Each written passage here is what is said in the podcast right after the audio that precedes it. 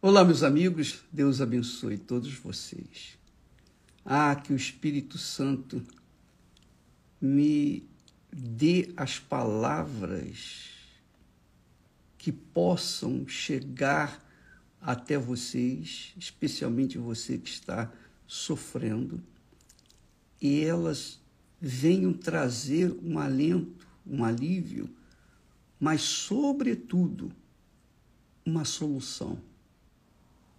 Esse é o pão nosso que eu tenho pedido a Deus para lhes dar.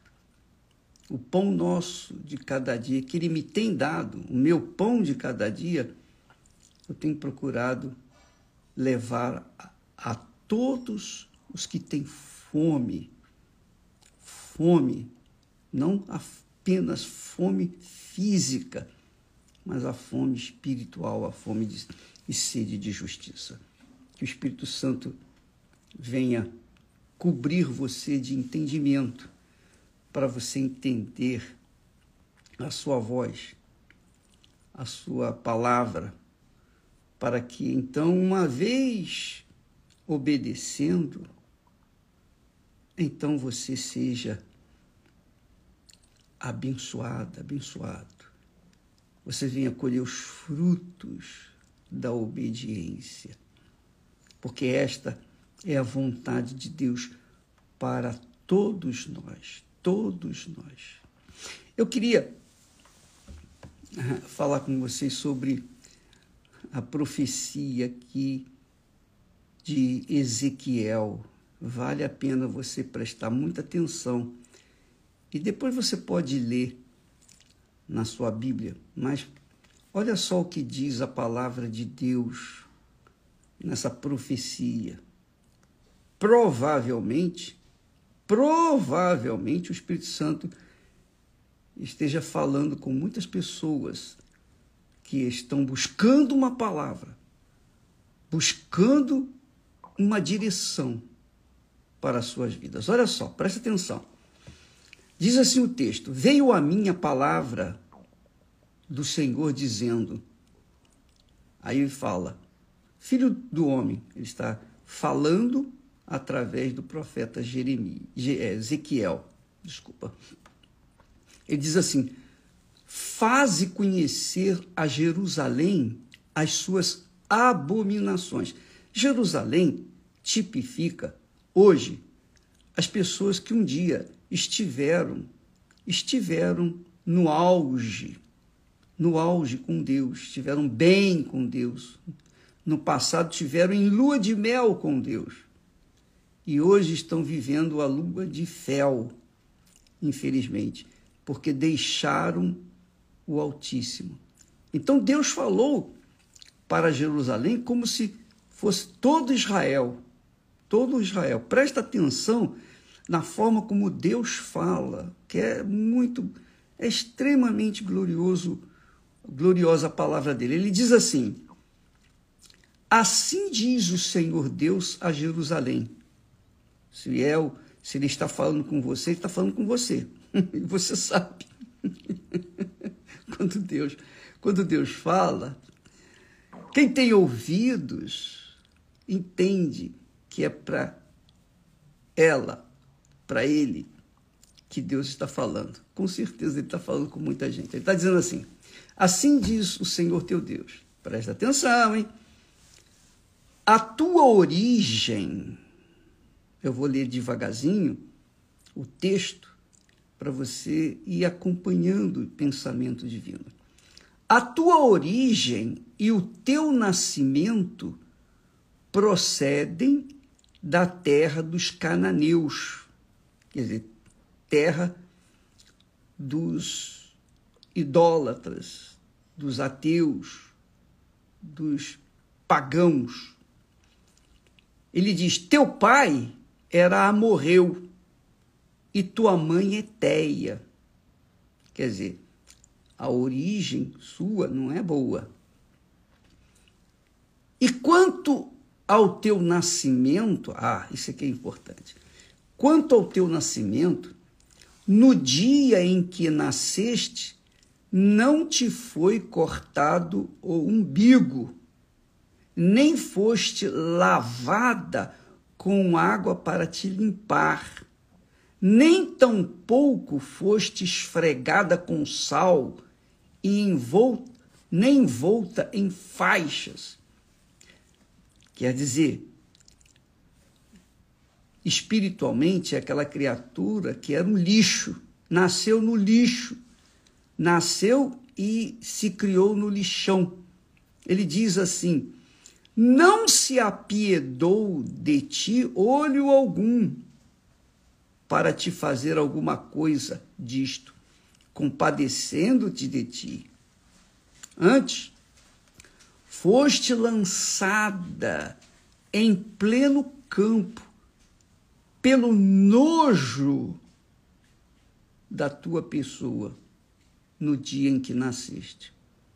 Que é o que acontece muito hoje em dia. Muitas mulheres que dão à luz a crianças indesejadas, elas simplesmente trazem a criança para o mundo e jogam no lixo. Espiritualmente falando, simbolicamente falando, isso acontece com muitas, muitas, mas muitas pessoas que nascem sem o referencial de pai nem de mãe. Não sabe quem foi sua mãe, nem muito menos seu pai. São filhos de ninguém. Quem é o pai dela? Quem é a mãe? Como é o nome dela? O nome foi dado. Arranjaram um nome para ela. Assim são as pessoas neste mundo que, não todos, não todos, quisera que todos fossem assim, porque se fossem assim, então estariam todos integrados de acordo com a vontade de Deus. Porque ele diz assim, olha só, presta atenção, me entenda, por favor. Se todos fossem assim, então todos teriam a mesma chance, a mesma oportunidade. Porque ele diz assim: não se apiedou de ti olho algum para te fazer alguma coisa, compadecendo-te de, compadecendo-se de ti. Antes, foste lançada em pleno campo, quer dizer, jogada fora, pelo nojo da tua pessoa. Poxa, é muito forte essa palavra. Quantas pessoas são rejeitadas fisicamente por conta de não terem querido aquela criança. E muitas são as pessoas que, infelizmente, são essa criança. Foram rejeitadas. Foram, assim, foram vítimas do nojo da sociedade. Mas olha só o que ele, Deus, fala. Agora você vai entender o espírito dessa rejeição. Olha só. E passando eu, quer dizer, Deus falando, e passando eu junto de ti, passando eu junto de ti, vi-te a revolver-te no teu sangue, e disse-te, ainda que estejas no teu sangue, vive. Quer dizer, haja luz, seja livre. Sim, eu disse-te, ainda que esteja no teu sangue, vive. Quer dizer, viva, receba a vida. E isso aconteceu comigo. Que maravilha. Eu tive pai, eu tive mãe, graças a Deus. Mas se eu tivesse, é como se eu não tivesse, porque eu vim ao mundo. Eu vinha ao mundo e vivia no, no meu pecado, vivia nas minhas vaidades, nas minhas cobiças, nos meus sonhos pessoais. E eu não pensava coisa alguma sobre Deus. Mas um dia Deus viu a minha miséria. Eu estava revolvendo-me no sangue do pecado, o sangue do pecado, o sangue desse mundo. e ele me viu. Ele diz, e passando eu junto de ti, eu te vi. Ele me viu. E olha só o que, que ele fez. Olha só o que, que ele fez. E ele, o que ele está falando para todas as pessoas, ele está falando para mim também. Eu te fiz multiplicar. Eu te fiz multiplicar como o renovo do campo. Quer dizer, como quando o campo se renova, né? Vem aquela chuva e o, e o campo se renova, fica bonito, verdinho. E cresceste, olha só, e cresceste, e te engrandeceste. Quer dizer, ele está falando daquela criança que estava jogada no lixão. Cresceste e te engrandeceste, e chegaste à grande formosura, quer dizer, os campos belos, a natureza, o verde das florestas, a beleza daquela criança.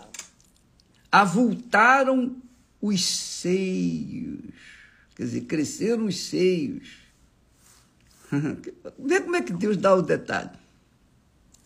E cresceu também o teu cabelo. Mas tu estavas nua e descoberta. Nua e descoberta. Eu estava nu e descoberto, revolvendo-me no sangue do meu pecado. Mas Deus me, me achou, aleluia. Ele me viu, ele me libertou. E ele diz, e passando eu junto de ti, eu te vi. E eis que o teu tempo era tempo de amores. Quer dizer, jovem, adolescente, tempo de amores. Você entende? E estendi sobre ti a aba do meu manto. Eu estendi o meu manto sobre ti e cobri a tua nudez, quer dizer, cobriu o nosso pecado. Muito bacana. E cobri a tua nudez. E dei-te um juramento. Entrei em aliança contigo. Olha só, casei-me contigo, diz o Senhor, e tu ficaste sendo minha. Não é maravilhoso? Olha só como esse Deus infinito, grandioso, que não precisa de ninguém, não precisa de nada. Ele é que dá. Ele não precisa receber nada, nada, nada, zero. Porque ele é a fonte de tudo o que é perfeito, o que é bom, o que é maravilhoso. Ele é a fonte do bem. Então, quando ele me encontrou, eu era como essa criança, revolvendo-me no meu sangue, abandonado. Abandonado, quer dizer, vivendo por viver as agrúrias desse mundo. Amiga e amigo, talvez esse também seja o seu quadro nesse momento. Mas o que chama atenção é que ele diz assim, e passando eu junto de ti, olha só que maravilha, eu te vi revolvendo-se no teu sangue, eu te vi. Olha só que maravilha. E então ele estendeu a mão e me deu vida. Ele estendeu a mão e deu vida para você. Especialmente você que está afastada da fé. Afastado da fé. Você se decepcionou com a igreja, com o pastor, com o membro, com a obreira, o obreiro. Você se aborreceu. Por algum motivo, você deixou a fé Você deixou, você quebrou a aliança com Deus. Você quebrou a aliança, o casamento com Ele. Mas você se lembra muito bem, você se lembra como você chegou até Ele. Ou melhor, como Ele chegou até você e viu a sua situação, revolvendo-se no sangue do seu pecado. Pois é, Ele deu o sangue dele para lavá-la, lavá-lo do seu pecado. Ele deu o sangue dele para lavar-me do meu pecado. Então Ele me pegou no braço, nos braços, cuidou de mim. Cuidou de você, né? E ele, bacana que ele fala assim, olha só que bacana como é que ele fala, puxa vida, eu te fiz multiplicar como o renovo do campo. Quer dizer, o, o campo que era seco, agora vem as chuvas e faz com que o campo se renove. E vem a, a, a verdidão, vem a beleza do campo. E ele disse, e cresceste, e te engrandeceste, e chegaste à grande formosura, quando agora já está uma pessoa adulta, hein? Já bonita, forte, saudável, tudo novinho, né? Cresceram os seios e cresceu o teu cabelo, olha só. Mas ainda estavas nua e descoberta. Então eu passei junto de ti e vi que o teu tempo era de amores, tempo de amores, quer dizer, vai começar a ter um relacionamento, um casamento, vai buscar um casamento, constituir família. Então, eu estendi a aba do meu manto e cobri a tua nudez, para que ninguém veja a tua nudez. Eu fiz um juramento, eu fiz uma aliança com, contigo. E tu ficaste sendo minha. Aleluia. Graças a Deus. Isso é muito bonito. Olha, eu duvido que algum poeta, algum autor tenha palavras tão diretas, tão objetivas, tão lindas, tão belas, para fazer um texto como esse, só o Espírito Santo mesmo. Mas ele fez isso, falou isso, porque ele viu em nós a situação dessa criança que nasceu sem mãe, sem pai, que é a humanidade ingrata, especialmente o povo, o povo que crê ou que tem crido em Deus, apenas na teoria, mas na prática o tem deixado de lado. Ah, minha amiga e meu caro amigo, a mão de Deus está estendida para você agora. Assim como Jesus disse, lembra-te de onde caíste. Ele falou isso. Lembra-te de onde caíste e volta-te. Deus está falando isso para você, minha amiga. Não é voltar para uma instituição. Claro, a igreja, a instituição, é o lugar que abriga as pessoas com a mesma fé, o mesmo espírito, e adoram o mesmo Deus, um só Senhor, um só Deus. Mas ele está falando para você voltar para ele. Porque não adianta voltar para a igreja e continuar com o coração do lado de fora. É ou não é? Não adianta você estar dentro da igreja, mas o pensamento está lá fora. com os seus sonhos de amores, com as suas desilusões. Não adianta nada. Você tem que voltar em espírito, na alma e no corpo, cem por cento. Você aprendeu a orar o Pai Nosso, não é? Tem orado o Pai Nosso, né? Qualquer que seja o seu problema no dia de hoje, hoje o Senhor diz, o pão nosso de cada dia, dai-nos hoje. Ele dá o pão nosso para você hoje. Ele te dá o pão de hoje. Qualquer que seja o problema que você vai enfrentar, qualquer que seja a situação no dia de hoje, ele te dá o pão nosso para o dia de hoje.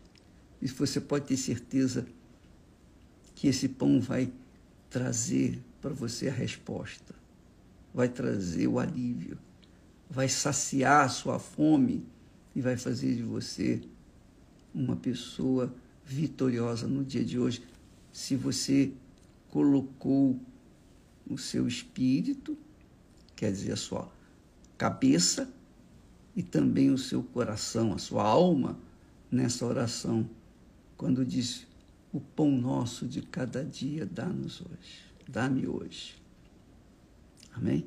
Então fique tranquilo, fique tranquilo, porque se você orou, o pão nosso de cada dia vai chegar, já chegou para você.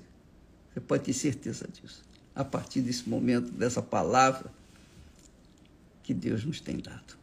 Amanhã vamos continuar nesse texto. Ele é muito longo, mas muito lindo, muito maravilhoso, muito glorioso, é objetivo, vai, vai direto no ponto. Tá bom? Deus abençoe e até amanhã em nome do Senhor Jesus. Amém.